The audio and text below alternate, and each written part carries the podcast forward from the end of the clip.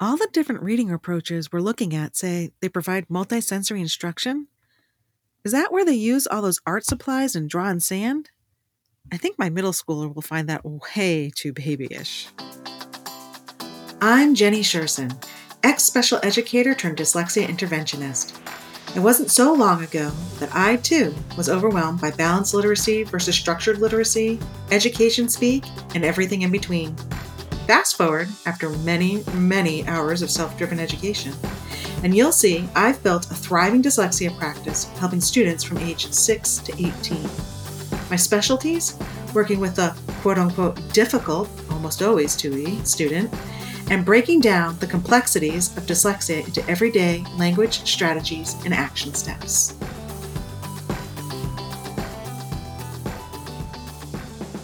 Before we dive in, have you heard? We have our new Good Book section on our website. It's a new and growing feature. Our goal is for it to be your one stop shop for books about learning and dyslexia for adults and kids. If it'll help you support your child through their dyslexia neurodiverse journey, we'll dive into it.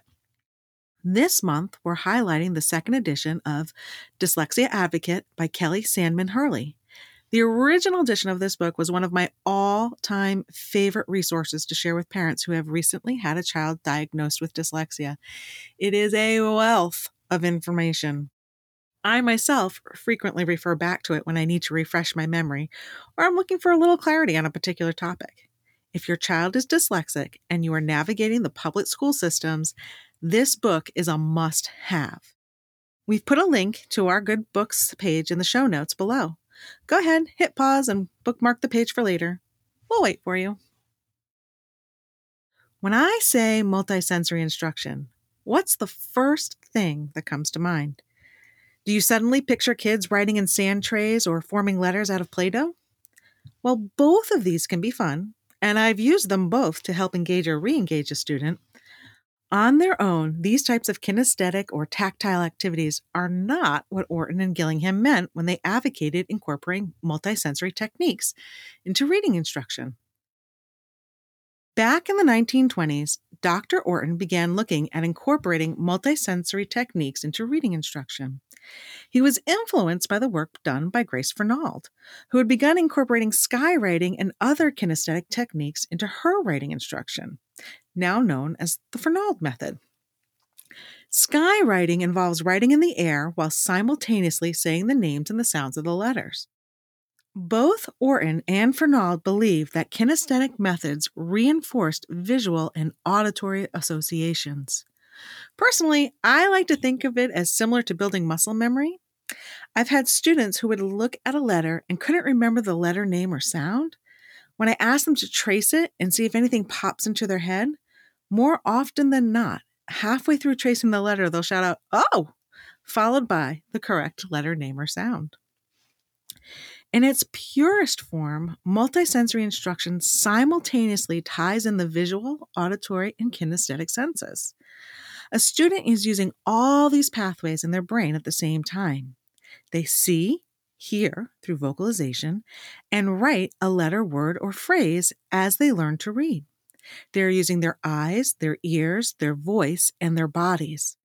Throughout a drill or task, each sense influences and supports the other. We know that Dr. Orton then went on to work with Anna Gillingham. Anna Gillingham, working with Bessie Stillman, incorporated this into their teaching manual and created the language triangle to show how the visual, auditory, and kinesthetic senses are used to reinforce each other during instruction. This triangle is sometimes known as the VAC or the VACT, the VAK or VAKT triangle which visual, auditory, kinesthetic, or kinesthetic tactile. It took the first letter of each of those words to create an acronym. Now, picture a triangle. If you're like me and need visuals, you might want to grab pencil and paper and draw this out as we go. Draw a triangle. Just above the top point of the triangle is the word visual. Just off the right point is kinesthetic. And off the left point is auditory. Along each side of the triangle are double sided arrows. The arrow between visual and kinesthetic is labeled V K. Between kinesthetic and auditory, A K. And between auditory and visual, A V. The arrows are double sided to show that the connections between the senses move in multiple directions and are bidirectional between two points. Draw it out or Google language triangle, and you get a much better understanding of how the senses work together. So, here's where the controversy with multisensory comes in. There's always a controversy somewhere when it comes to teaching reading. As of right now, there are no studies that can prove or disprove the effectiveness of incorporating multisensory tasks. There are plenty of experienced clinicians who see a value and can cite examples of it working. I shared my own experience a few seconds ago. But again, on the research side, there has not yet been any definitive proof. The other complaint I see about using a multisensory approach is that the important visual and auditory connections are often non existent or missing. It just becomes another fun activity or art project, an activity most older students want no part of. In my view, the most important thing about using multisensory tasks or activities is to fully incorporate all the pieces visual, auditory, and kinesthetic simultaneously. The student sees the letter, then says the letter name sounds while tracing, writing, or typing the letter. In its simplest form, at the single letter level, all of this can be done with letter cards the students can trace with their finger. All the other bells and whistles aren't needed, and in some cases are distraction. That said, I will definitely whip out different kinesthetic modalities to engage or re engage a student, as long as I also keep the simultaneous visual and auditory pieces intact. If you have any further questions about multisensory instruction, please feel free to sneak into my inbox. And if you loved what you've learned so far, please give our little podcast a five star rating. We would so appreciate it. Until next time, bye bye. I hope you enjoyed this episode of Literacy Untangled. If you loved this episode as much as I did, head on over and rate and subscribe so you never miss an episode.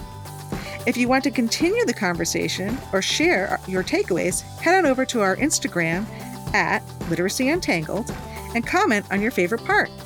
I can't wait to hang out with you again soon. Bye.